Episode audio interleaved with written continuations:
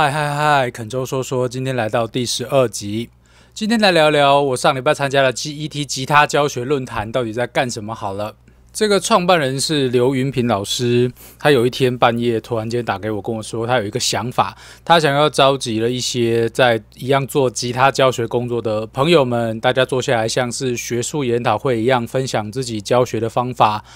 或者是面对的困境等等。因为听起来蛮有意思的，我所以没有多想，我就答应了。但是答应了之后，我又要烦恼一下，哎，我到底想要讲什么？因为自己平常不管是大班还是个别课，教学内容的手背范围都有点广，也有点杂吧。想来想去，如果要给其他一样在做吉他教学工作的老师们有什么建议或是分享，我最后就决定要讲数位音乐对于我这个人的练习。或是教学以及发展上面有什么帮助？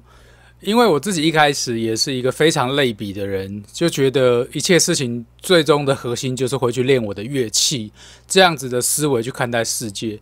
那因为一些因缘际会吧，然后我就接触了数位编曲，后来也练了混音。那做音乐现在可以像是画画一样，就是从一张白纸做到最后可以直接卖出去这样子。那我想每个人走的路都不太一样，那我就分享一下这些东西怎么样改变我走的路径，然后怎么样帮助我达到某一些事情的算是顺畅或是成功吧。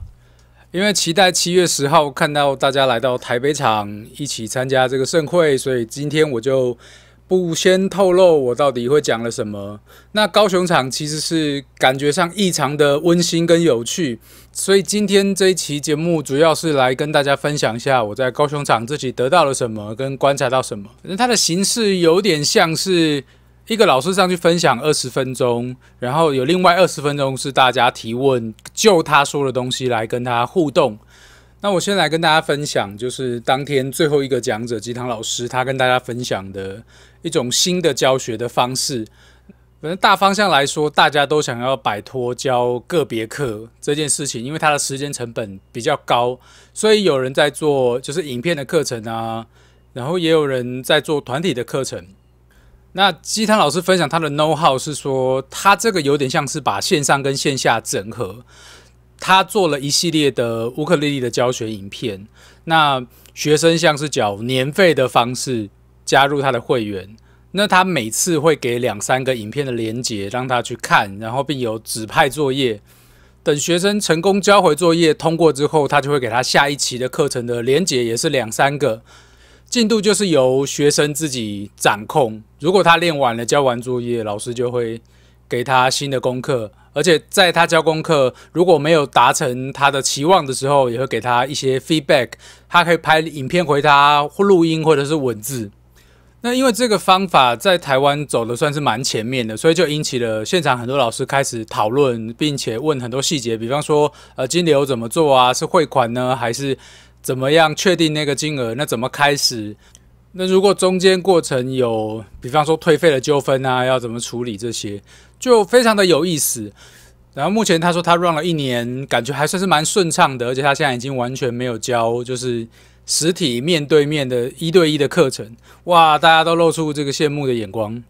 那其实如何创造被动收入，都是现在的。音乐老师或是音乐相关人员一直想要追寻的事情，不管从版税还是从一些出版物上面，那各种数位平台或是线上教学如何线下线上整合，让学员的体验跟学习效率更好，都是一直大家在努力跟思考的事情。呃，即便他提供这个方法，不见得百分之百适用在其他老师的学生受众或者是教学内容上面。那也会触发我们去思考很多其他的可能性，或是哪些东西适合这样子做，或者是如何改造或改良这个方法，让它适合自己。所以像这样子的讨论跟论坛，我就觉得变得非常的有意义，因为等于是我们平常都在个人的这个小世界里，这很少可以有这样子的机会跟大家交流，而且就是分享自己。觉得重要的事情或是重要的方法，所以就变成这个论坛让我觉得哇，它闪起了光芒啊！尤其我们现在在面对这种少子化的威胁以及娱乐的转移啊。所以在教学这个行业，无非是注入了一个温馨的活水。哎，所以期望大家的七月十号可以来师大这一场。那其他老师还有分享怎么样用更简单或是容易入门的方式介绍曲风啊？还有从大陆回来的老师介绍一下现在中国他们那边的教育的现况。那也有吉他魂的版主何屯老师帮我们讲一下现在偏乡教育关于这个吉他上面教学的困境等等。那其实是还蛮有趣的。那也不限定你的乐器，也不限定你的程度。所以七月十号的师大场，希望可以看到大家来到这边，跟大家共享盛举。那肯州说说，就下次见啦。